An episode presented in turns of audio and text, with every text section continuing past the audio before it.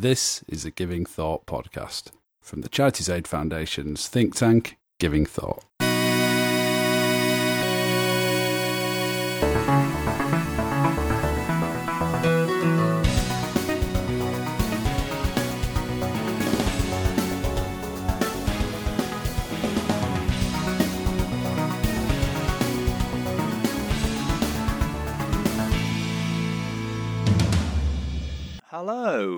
Listening to the Giving Thought podcast. This is the podcast from CAF's think tank, Giving Thought, in which we look at big issues and themes relating to philanthropy and civil society. I'm your host, as ever, Rod Davis, uh, and this is the third in our mini series on European philanthropy during and post COVID 19. Um, and in this one, we're talking to Julie Broome, who is the director of Ariadne, uh, which is the European network for funders focusing on social change and human rights issues uh, and had a cracking chat to, to Julie. It was really interesting. We covered a, an enormous number amount of ground, um, talking uh, first about kind of what the what particularly constitutes social change philanthropy and kind of what kinds of funders are interested in that, whether it's uh, quite a sort of niche of uh, funders specifically interested, or whether there was any sense that there was a kind of growing number of funders more broadly interested in it. Um, we talked about what some of the particular challenges of that are in terms of uh, funding sort of systemic change and social change. Um, that brought us on to discussing some of my favourite topics about how funders interact with movements uh, and kind of what the challenges of that are, and how Ariadne as a network with its kind of experience of social change philanthropy was trying to help funders navigate some of those challenges as there is kind of an increasing focus on uh, on the interaction between funders and movements at the moment. Um, we talked about the sort of specific context around COVID nineteen, um, the way in which that has obviously raised enormous uh, amount of awareness of the inequality within societies around Europe and elsewhere, and what funders are doing about that um, what some of the funders have done uh, already in response to, to the immediate kind of practical challenges of COVID, but also what they're doing kind of longer term to raise awareness um, about some of the potential issues that are uh, being put in train now that might sort of play out in the longer term. Particularly, kind of an interesting conversation about some of the potential issues around digital rights and, and data and, and the kind of encroachment of that on, on human rights issues. Um, uh, and then we talked about the particular question of the, the role of infrastructure and kind of what the elements of infrastructure are, uh, what role infrastructure plays, and what the value of it is um, you know, in terms of both kind of bringing together organizations and sort of serving their needs to, to help them connect and, and share knowledge and collaborate, but also in terms of pushing them further and taking a leadership role in terms of driving change on issues within the world of philanthropy. I should just say before we go into the interview, uh, just a warning that my audio is not up to the usual impeccable high standards. Uh, I sound slightly like I'm recording from a next door bathroom cubicle uh, down a phone. Um, I'm not quite sure what happened. I was doing the interview as normal via Zoom, but I think somehow I got my microphone settings wrong. So, incredibly, I, I managed to be recording through my microphone, but actually, I think it was picking up from the laptop microphone. Um, so I just sound a little bit far away. It's perfectly fine, I think, having been through it. Uh, and more importantly, Julie's uh, audio sounds perfect, so it's not really a problem. But just so that you're aware that uh, I don't think that this is the, the usual standard that I would aspire to. So, without further ado, let's go into the conversation with Julie. Uh, I will be back at the end uh, for a bit of housekeeping and tidying up as usual.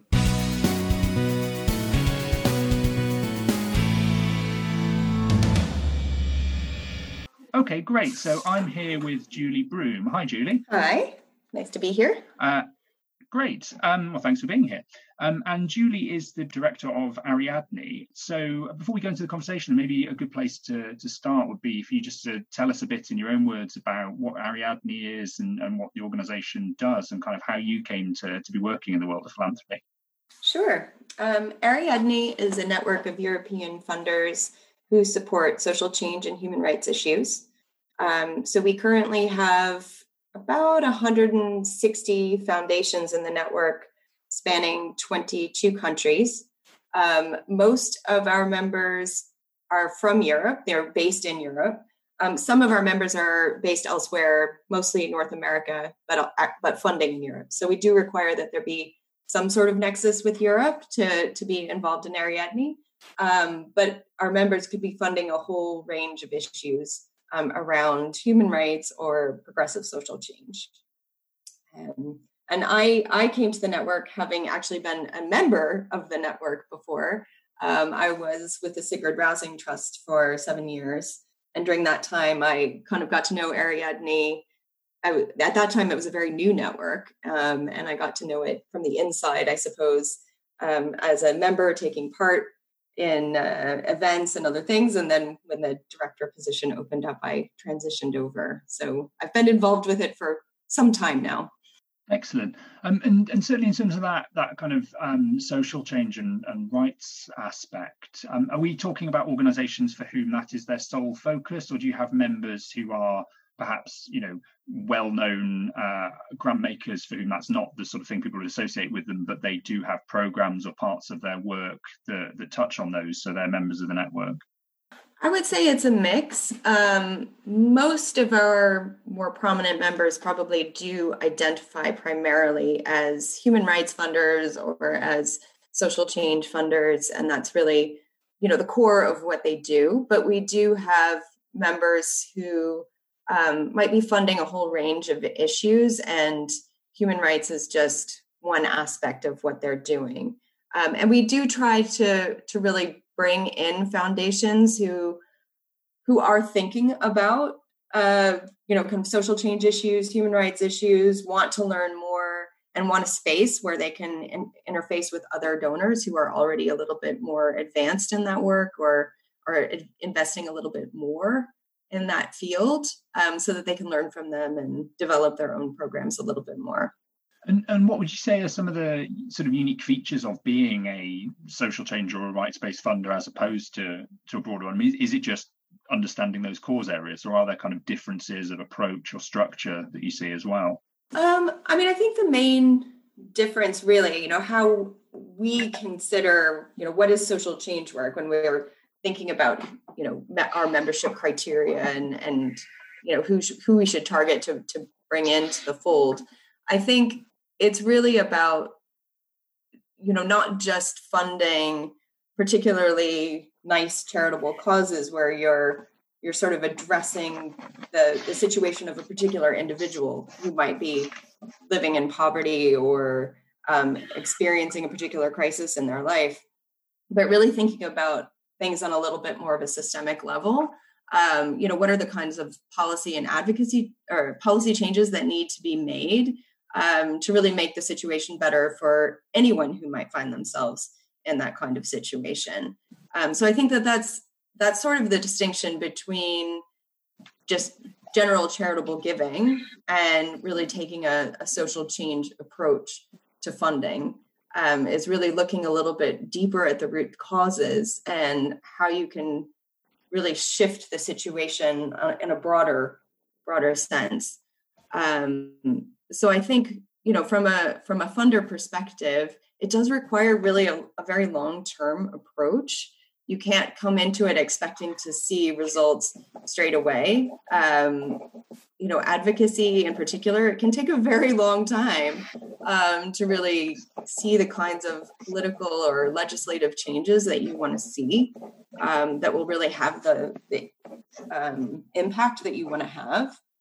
And and that could be very challenging. I mean i think you know every every foundation every funder really wants to see the the impact of their their funding. They really want to see um, what comes out of what they're giving. And sometimes it can just take a very long time to really see that but it doesn't make it any less important. In fact i think it's it's almost more important to really try to take that root cause systemic approach Absolutely. It, it feels to me as though there's um, an increasing amount of focus on this this idea of the extent to which you kind of shift from an idea of charity or philanthropy towards one that's more about justice or, or ensuring rights at a more fundamental level. I mean, do you think that, I mean, do you get that sense? And also, do you get any sense that there is more interest in or focus on the kind of funding that your network um, has been doing for a while at the moment? Yes, definitely. I mean, I think I think there's been a growing interest over in this field, you know, in the European context in particular, since that's where I'm working. over the last 10 years. I mean, we've seen really with austerity measures in so many countries, you know, that people really are starting to to shift their thinking and recognize that actually it's not enough to just sort of give to to schools or to hospitals that the problem is much much bigger than that. And that actually we need, need a much more concerted systemic approach to addressing some of these issues. And i think one thing that the you know this pandemic and um, the crisis that we find ourselves in now i mean it's really really highlighted the, the structural inequalities that exist in our society. I and mean, this is a very unequal society that we're living in and many people have been affected much more negatively than others in this moment. And i think that's really come to the fore. People recognize that. And, and i think there's much more thinking now about how do we take that root causes approach? How do we start to really shift the society that we live in to create a world that is more one that we want to, to be living in right now? Um, so I, I do feel like the the interest um, from from everyone, but particularly from foundations, is is coming a little bit more um, into this area right now. Yeah, absolutely. And I, I, definitely want to, to circle back in, in a minute to talk in, in a bit more detail about the specific context around what's happened during the pandemic and what might happen afterwards. Um, I just wanted to, to ask, I mean, one of the things I'm trying to do through this series is to give people a sense of what European philanthropy looks like at this moment in time and kind of what it means and, and what some of the differences or kind of common threads are. In, in terms of that, the the particular bit of philanthropy focused on rights and social change. I mean, what what's your kind of helicopter view of of the landscape as it stands at the moment and and perhaps kind of where it's come from over the last few decades um, and you know, you obviously work across Europe. Do you see significant differences between different countries in terms of their their attitudes to to that kind of philanthropy? Mm. Yeah, I would say that there's definitely um, different approaches across the continent, and there are countries where um, that kind of charitable giving approach that I was um, mentioning earlier that really has been the traditional approach to philanthropy. I'm thinking here a little bit of Italy or Spain, um, maybe to a, a, certain extent France. Um, you know that that that has been the way that that philanthropy is done um, for a very very long time, and I think the idea of this more rights based challenging of government and structures approach is is maybe a little bit more Anglo-Saxon in origin. Um, and so there, you know, there has been a bit of a, a sort of difference in approach across different countries in Europe. But I think that that is starting to change. Again, you know, sort of the context that I was laying out where societies are becoming a little bit more unequal in the recent past that I I think that maybe approaches are coming a little bit closer together, um, looking across Europe. Um, but yes, it, I mean, it has been it has been a sort of very different approaches coming out of of different countries. And then if you look at sort of Scandinavia, for example, I mean, we have very few members who are there because you know there's always been this sort of social welfare state approach that I think the the idea of um, civil society and, and philanthropy kind of challenging the state just didn't really exist in the same way um, because the state was the provider. Um, whereas, you know, I guess, you know, speaking from sort of an American perspective, that is the complete opposite. You know, civil society is really set up to to kind of fill the gaps that um, that the state is not providing, and so there's a much more not not necessarily adversarial, but sometimes adversarial relationship between civil society and government. And I think you you see a little bit of that in the UK as well. You know, having a somewhat common history. Yeah, absolutely. Um, no, I agree. I mean, I think, it, yeah, as you say, some things you're saying. I mean, the Scandinavian model is one, and you can see how that hasn't necessarily historically lent itself to the focus on that advocacy role of of civil society organisations, and similarly those countries where the tradition is very much a charitable one, particularly coming out of kind of religious giving, as it would be in Spain and, and Italy. Again, puts the focus on on the charitable rather than than some of that sort of social social change side. And, and the UK and the US, that definitely feels like one thing we do have in in common is recognizing that role for for civil society as as a kind of um, speaking truth to power or, or challenging power. Um, on on which note, actually, one of the things I wanted to ask you was it, it certainly seems to me in where I've been looking at it and, and, speaking to other people about what's going on at the moment in, in terms of um, government responses to uh, to the pandemic and the, the, crisis that that's caused, and how they perceive the role of civil society. That where they are paying any attention to civil society, and in many cases they, they pretty much just aren't, they they do seem to be seeing it in much more instrumentalist terms and putting an emphasis on the sort of direct service provision role of charities. And as a result, I wonder, do you feel as though actually that the that separate advocacy role of charities there's a real danger that's going to get downplayed even more um, as governments kind of just see charities or civil society as something that can step in and help them with delivering money or delivering services. Hmm.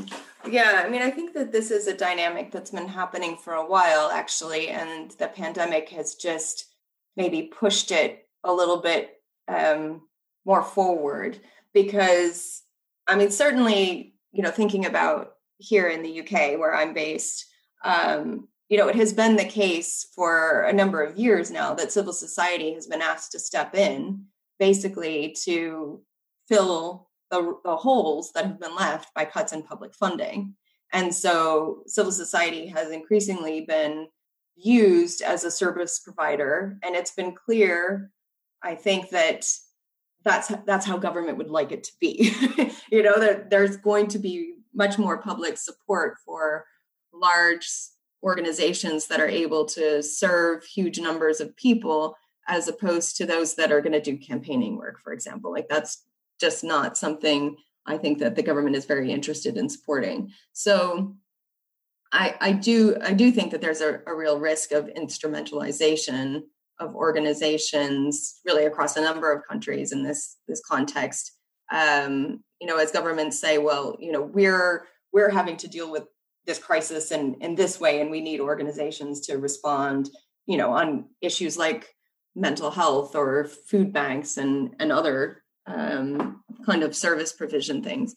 Um, and and I think that that's actually why private philanthropy is really important right now um, because what we can do is really continue to support those organizations that do do the really essential campaigning and advocacy work that maybe doesn't seem like the a kind of first response in a crisis but actually when you start to look at the longer term it is really important um, because i think you know we have a moment right now when a lot of things are up in the air. Um, there's so much collective rethinking of society of the life that we live you know whether it's you know questions about home working or education um, you know social equity and then obviously with the protests that are happening you know really across the world questions about racial equity and racial justice we've got the climate crisis in the background there's a lot of policy work that needs to be done.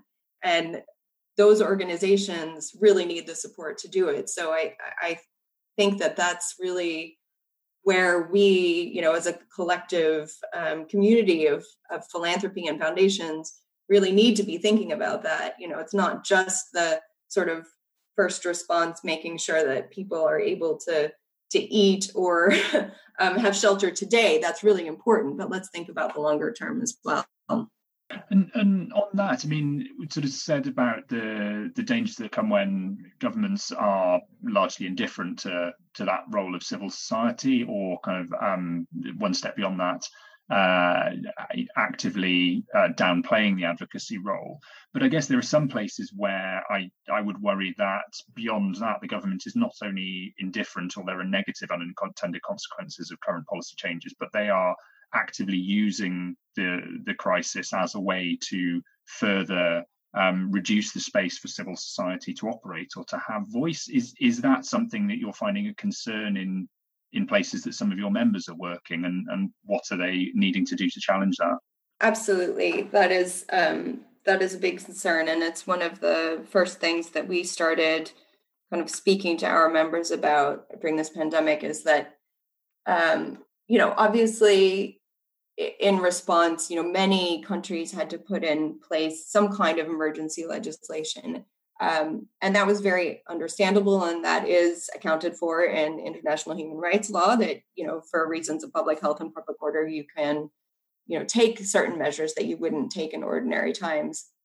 I think the concern is, you know, those countries that have maybe um, use this opportunity to expand their powers um, for the longer term. So, thinking about places like Hungary, for example, you know, where emergency legislation has basically meant that the government can effectively rule by, by decree, um, and you know, civil society and um, the government in Hungary have had a contentious relationship for some time now. So, this it's not really a particular surprise that you know a country would do that. And, and you know, Hungary's not the only one, but just using that as an example.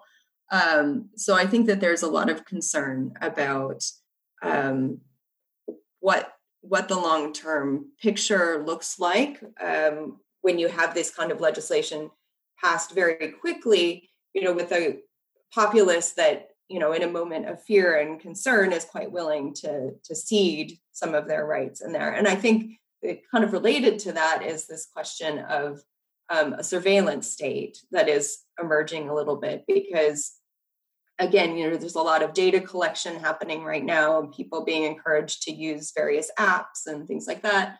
Um, all you know with the intention of helping to fight this pandemic um, but it also raises all of these questions about how is this data being used who has access to it? Um, and I think the the kind of partnership between governments and big tech corporations right now is you know a little bit questionable. There's already been you know a lot of questions even before this pandemic about how big companies were using our data, um, how they were using that for their own benefit essentially. And and when you look at some how you know some companies have made a huge amount of money out of this uh, pandemic when others are losing their jobs and their livelihoods you know it just really it, it raises a lot of red flags so i think you know we're we're really kind of working with our members to first to just sort of flag some of these issues. I mean many of them are aware of them already but to create spaces where they can learn from one another about how they're they can respond to this um, what they can do and and and i think it's just you know a lot of awareness raising about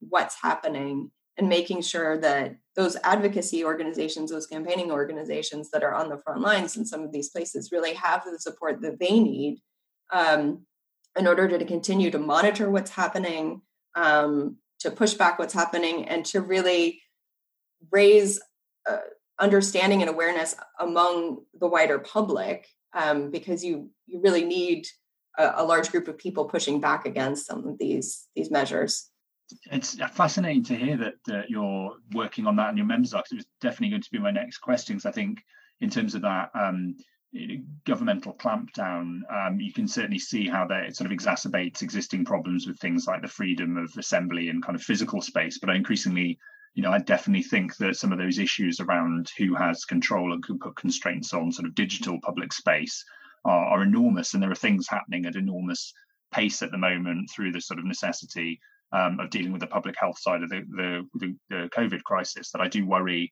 will be very difficult to, to reverse if we don't raise awareness of them of them now. So it's really good to hear that you're you're working on that.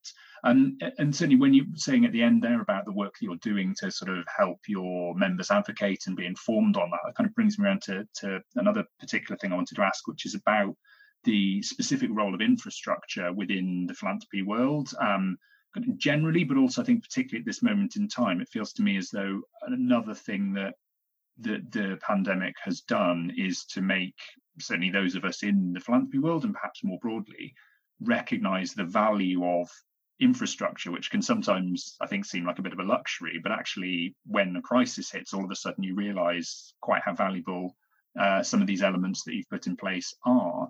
Do you get a sense that people do have a renewed appreciation of the importance of infrastructure, and, and kind of what do you think the the elements of of infrastructure that we need are? I certainly hope they have a renewed appreciation for infrastructure in this moment. Um, we've been doing a lot to uh, to try to show our value in in this pandemic time. Um, I, I, do think that there there is a greater recognition of it. Um, you know, I think, as I said earlier, you know, this this moment has just shown how big the problem is, um, the large scale of the issues, and I think it's clear that there's no single foundation can really go out and and solve the problem right now. I mean everyone can do their little part but if we if we're going to really use this moment to think about what is the future that we want you know what is it that we want to achieve? That actually that really requires philanthropy to come together. Not necessarily to have like a very detailed shared vision but a but a broader shared vision of you know what is the direction of travel here? And to start to exchange information and and think about how we can work together as a community right now. And i think infrastructure basically provides that Mean, we are set up to enable those kinds of um, cross foundation conversations to enable the kind of cooperation and collaboration that's needed in a crisis like this. And you know we're here. This is this is what we do. And i think the foundations are starting to turn more to the networks that they're a part of to help get the information that they need to think about how they can respond and also just to to find that solidarity with other foundations to think about you know how how are you responding what can i learn from what you're doing is there something we can do together right now that would be more effective than what we could do on our own as a, a small trust or foundation. Um, and I think that all of that is is really critical in this moment.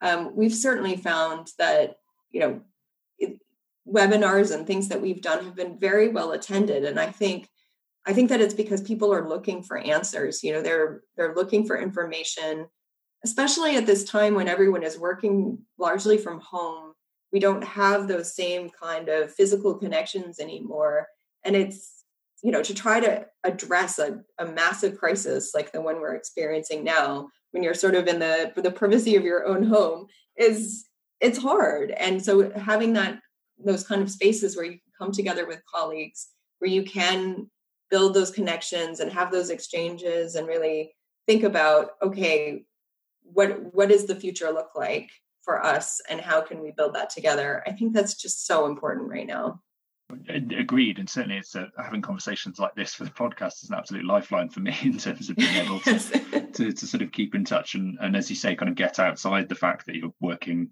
in the spare room whilst trying to get your head around these massive global issues sometimes. Um, on one one interesting thing that's come up in in other conversations i've had recently about infrastructure is is the question of whether there's been any sort of shift over the last few years away from the idea that the role of infrastructure bodies, particularly those who have members, is to sort of listen to and reflect the views of their members and represent them, towards whether there is uh, more of an active role in in sort of uh, leadership or even challenging members to go further than they otherwise might, um, and on issues particularly where having sort of a collective approach is particularly important, like things you mentioned, the climate crisis that seems like a, a huge um, kind of role that infrastructure bodies could play. What's what's your sort of take? How do you see Ariadne's role in, in relation to, to its members? Yeah, I mean, we've always tried to strike a balance between those two things. Um, so I think, you know, to a certain extent, obviously, we do need to be listening to members and to understand where their interests are, what they're focused on right now, so that we can help support them to do their work better. But I do think it's also very important that we play a, a thought leadership role in helping identify for the broader membership what some of the issues might be that they're missing. Um, and and often there are people within the, the membership within the network who are working on some of those issues or are thinking about some of these things. So the you know it's really a matter of bringing those people to prominence and to attention and giving them the space and the platform to to share with some of their colleagues you know, what they're doing and why and why this is an important thing that others need to be paying attention to. Um, and you know certainly that is something that we have done with climate crisis um, you know over the past couple of years we've been talking more and more about climate justice and really bringing in those members who have been very deep in this work for a long time um, so that they can really share with others what they're doing. And i i think that that's an important part of our curation role if you will um, of really understanding you know where where is the future going and who are the people that are already thinking about some of those things that we can help to try to push that forward a little bit um, you know similarly right now we're having um, conversations like that around racial justice um, and support for the racial justice movement. You know, we do have members that have been supporting this for uh, movement for a very long time, and they felt um, very alone in doing that. You know, because so many of their peers did not necessarily prioritize it or or see it as um, you know sort of a critical issue right now, and and certainly that's changed within the last few weeks. Um, and we're trying to help provide a platform for those foundations to really speak a little bit more and to to help show other foundations that there is a way of being responsive and of you know helping to support these groups right now. Um so i yeah i think that it is a very important in these moments when everything is dynamic everything is changing that infrastructure can really sort of help shape those spaces um, to guide uh, foundations towards the you know the solutions and the issues of the day. And I, I see it as kind of leading from behind in a sense of you know i don't necessarily have all the answers and my you know my team doesn't have all the answers but within the network there are a lot of answers actually. And so we can help sort of elevate what some of those solutions might be from among the foundations that are in the network yeah, it's fa- I mean it's fascinating to hear, and, and certainly what you were saying there about um, absolutely the kind of the focus on racial justice issues. Certainly, I mean the, the huge acceleration in prominence those have had in the last few weeks, and definitely brought me on to, to something I wanted to ask you, particularly given your focus on um, on kind of social change philanthropy, which is um, how, what have you uh, noticed in sort of questions around the relationship between funders and social movements that might might be sort of not the traditional recipients of philanthropic funding? Because it, it, it feels like i'm sure in your world this is not a new problem. It's you know that relationship has has long been there and people have been dealing with it.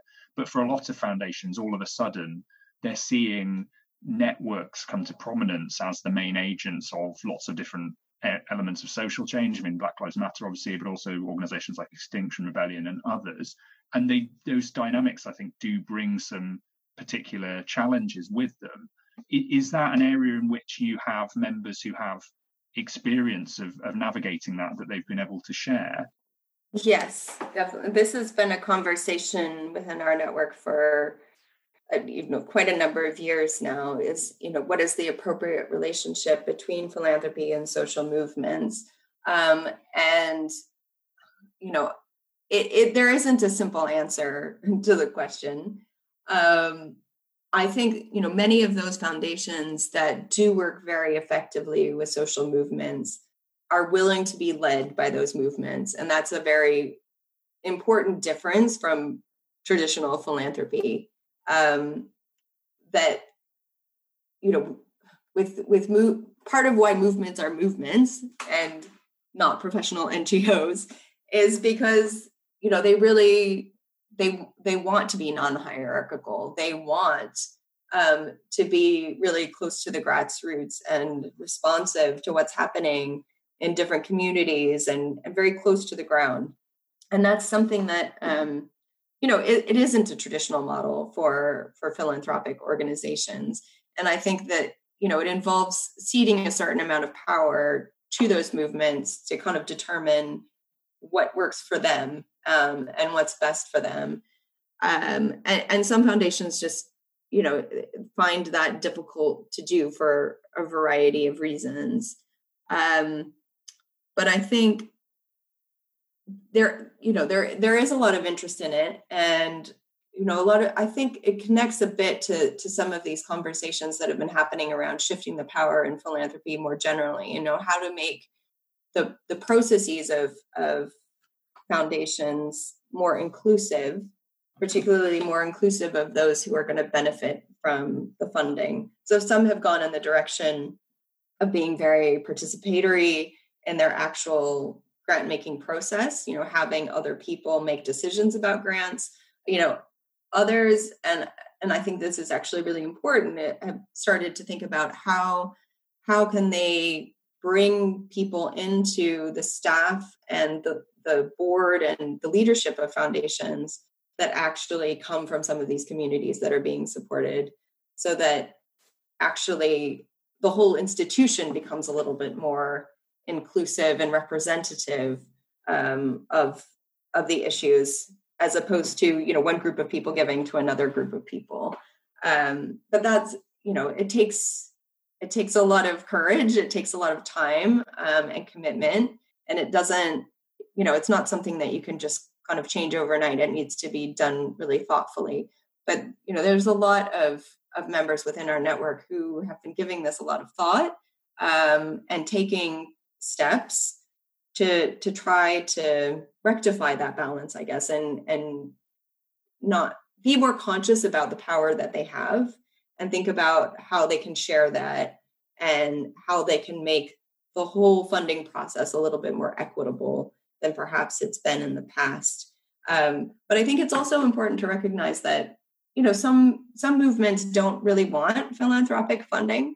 Um, it, their whole ethos is really about support from the community. So they they want the individual donations um, from the people who are engaged, and that's really what sustains them. And for that, for some of them, um, you know, funding from a big foundation would feel quite constricting um, in a way that they, that they just don't want. So I, I think that's also sometimes a tricky thing for foundations to recognize is that actually maybe this this isn't the right thing for us to be supporting because our money isn't really wanted in this this space.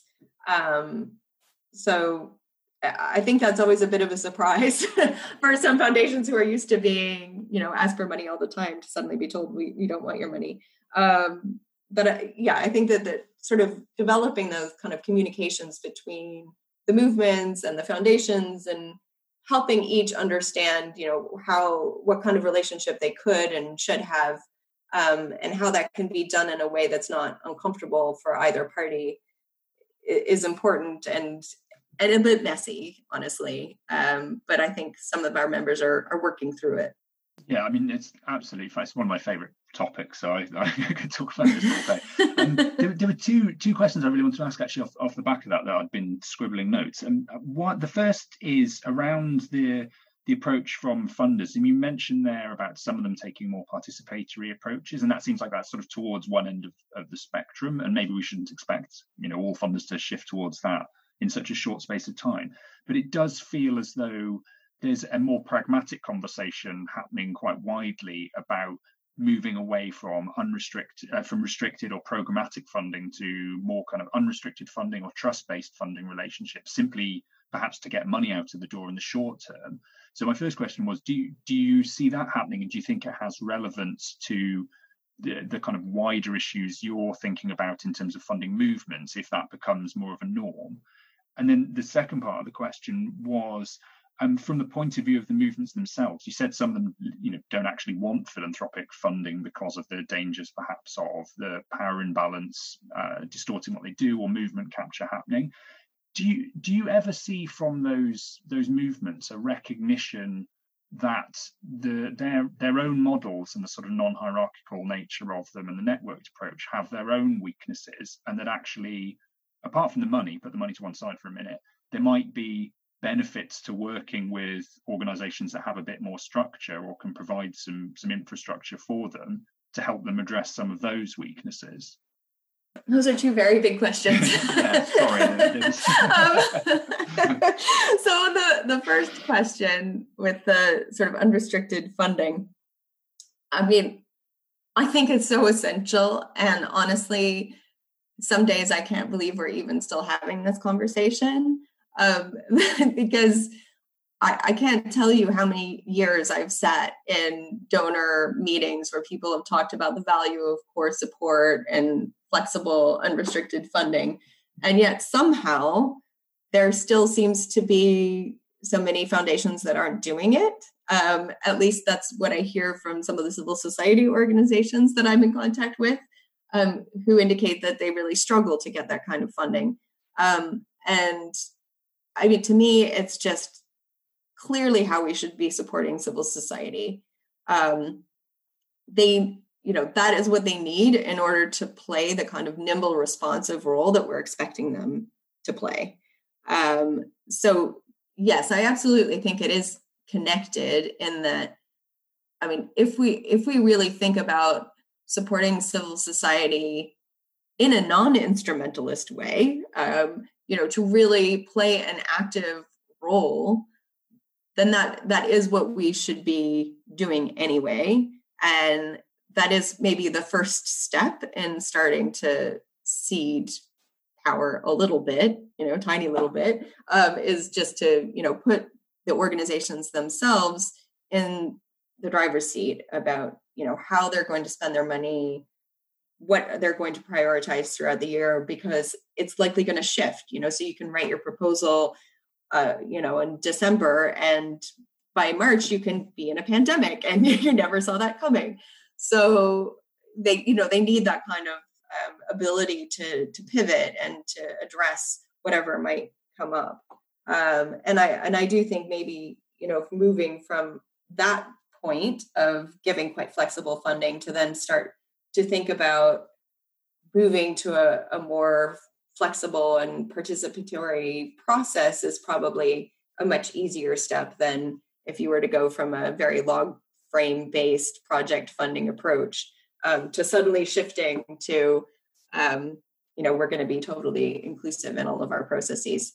Um, but yeah i think i think that is an important uh, an important conversation that well i i'm slightly baffled why we still have to have it um, I think it's important to continue to have it um, and and to ensure that as many foundations as possible move in that direction. And I, and I I do think um, you know certainly among our membership, um, you know, given that they're very human rights oriented, maybe our membership is a little bit different. But I, I do think many of them do give core support anyway, um, and certainly in response to COVID and the pandemic, there was a real loosening of, you know, all kinds of restrictions and allowing people to do what they needed to do. And I think we we saw that happen across foundations that maybe traditionally wouldn't necessarily have have been big core supporters. Um, so I think that that's a very positive movement, and I think and I hope that it's something that we can retain as we return to whatever normalcy might be um, you know, I think there ha- there have been some positive things to come out of the past few months, and um, I, I, really hope that we don't lose those um, as we you know start to kind of take a longer term approach. The question on the movements um, that's a tricky one for me to answer, but you know, I think yes, I mean certainly there there are weaknesses inherent in in taking this very flat non hierarchical approach. Um, but i think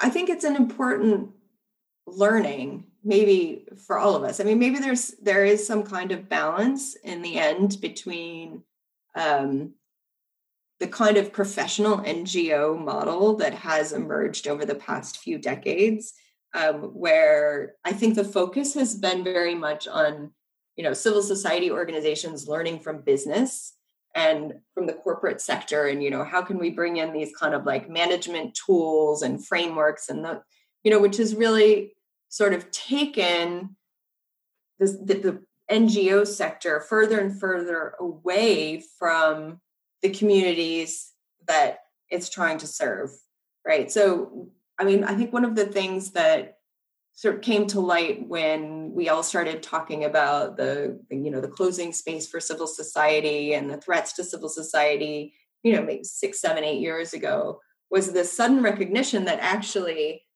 in many parts of the world, those organizations that were coming under threat from from governments actually had very little public support because the public didn't really necessarily know them that well or relate to them that much or feel particularly invested in them um, which is somewhat ironic because you know civil society is supposed to be representing the broader public and and the people. Um, and so I think that that moment of disconnect was a little bit of a, a wake up call that actually maybe in some cases this professionalization has has had negative effects or gone a little bit too far. So I see the the kind of social movements as almost a kind of backlash against that of you know being much more um, populist and probably both the positive and the negative senses of that term um, being you know much more um, grassroots and of the people and then i think that desire to sustain that does sometimes mean that there isn't the same kind of decision making structures that facilitate a kind of um, long term sustainable movement. Um, but I, I think I think it's important, you know, for us to to try to learn from what they're doing and to see, you know, what where where is the balance here? Um, how can we help support these movements in a way that enables them to develop, but not push them to become what we've we've already done um, with kind of these very organized civil society organizations. And I and I don't mean to say that the civil society organizations don't have an important role to play because I think that they they do. I mean, there's professionalized staff within those organizations do excellent work. Um, and you know they've spent years kind of refining their strategies in terms of you know legal cases and policy work and all of those things are super important um, but i think you know that the social movements fulfill maybe a slightly different role um, in mobilizing the public and and really swaying public opinion and so ideally you'd sort of like to see some kind of relationship between the two oh yeah I'd, I'd absolutely agree and i certainly with my question didn't want to suggest that we needed to to sort of uh, claim that the non-hierarchical approaches or social movements were were somehow flawed as an approach. I guess the thing that I find interesting is it it tends to be too much of a, a, binary thing of either you need you know structure and formalization as you say things that largely governance models taken from the business sector or you have people uh, re- recognizing the power of social movements and saying oh let's do that whereas actually i think the fascinating conversation is how do you meet in the middle and, and take the strengths of both of them and minimize the weaknesses of them? And that seems to me the really productive area over the next few years is to try and make those relationships work as effectively as possible. So I just I just think it's a fascinating area to to be in. I I remember um, just a small little anecdote. I when I was I was funding some organizations in Brazil. Uh, this was probably was it 2013 or so maybe when um, there was a big social protest movement that was happening in brazil and one of the our, our grantees said yeah we were we were sitting in the office and um, we realized like it was so loud outside and we were getting really annoyed that it was really loud outside because we were trying to do our work and then we realized like there were protests happening outside and that actually we should be out there with them as opposed to sitting in here complaining about the fact that they're loud. And i think you know that really does kind of sum it up you find yourself in these these weird situations of like well we have all this professional work to do but actually the the real movement is happening outside of our window and we have to find a way to connect with that. Yeah i mean that's a great example. And i think something that will really resonate with a lot of people who you know have chosen to work in the more formalized foundation or philanthropy world precisely because you know they really care about social issues, but are seeing lots of things happening at the moment in more kind of grassroots ways and wondering how that relates to to that original motivation they had. And as you say precisely feeling as though they're sitting in, in a room listening to protests happen outside of things is a, is a great kind of image that brings that home um, i'm aware that i'm in danger of, of, keeping you all together too long uh, and i don't want to do that um, so you know i'd like to say first of all thanks ever so much for finding some time to come on the podcast um, i just wanted to give you an opportunity um, you know before we we sign off um, if there's any particular things that you're working on at Ariadne that you'd like to, to kind of direct people's attention to, or just of more broadly issues that you know you want to leave people with as a final thought? Sure. Um, I mean, maybe just something to flag that um, we do every year, but I think this year it has um, sort of particular significance. Is that we we do an annual forecast of what does the coming year hold for European philanthropy, um, and that's available on our website. Um, our 2020 forecast came out in March, and um, you know we did not, unfortunately, predict a global pandemic. I'm sorry to say, oh, but we we have been doing a um, a blog series that's also available on our website, looking at some of the issues that were raised in our forecast and connecting them to COVID, and um, looking a little bit at you know how things have changed as as a result of the pandemic. So we've had, um, I think we've had five uh, blogs so far on those topics, ranging from um, you know poverty to racism, um, various other things. So I would encourage you to to take a look at that because I hope that it's helpful just in um, helping people think about some of the bigger issues that are happening right now and getting a sense of how different foundations are responding to them. Excellent. Yeah, and I'll put links to, to those in the show notes certainly, so people can can get hold of those um, if they want to. And yeah, and I'd certainly add a recommendation for the forecast, which I always find you know really uh, interesting read. I'm certainly very much minded about thinking about, about what's next for philanthropy and civil society.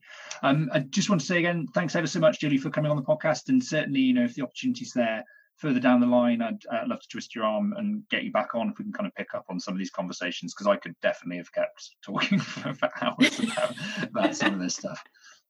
Great. Well, thank you so much. Excellent. pleasure. Okay, well, my thanks again to Julie for coming on the podcast. It was great to have a chance to chat to her, and I thought it was an absolutely fascinating conversation. I hope you enjoyed it. Um, I'll put links in the show notes to various things we talked about. If you're interested more broadly in issues around philanthropy and civil society, uh, do check out the Giving Thought pages at the CAF website. Uh, follow me on Twitter at Rhodri underscore H underscore Davies, or if you like stuff that's more about kind of uh, academic writing about philanthropy and particularly history, then uh, check out at Philiteracy, which is my other secret uh, Twitter feed that I'm on. Um, if you've got ideas for people that I could talk to on the podcast or issues we could cover, do drop us a line at givingthought at cafonline.org. Otherwise, uh, like, subscribe, tell all your friends about it, leave us a nice review wherever you get your podcasts, and we'll see you next time. Bye.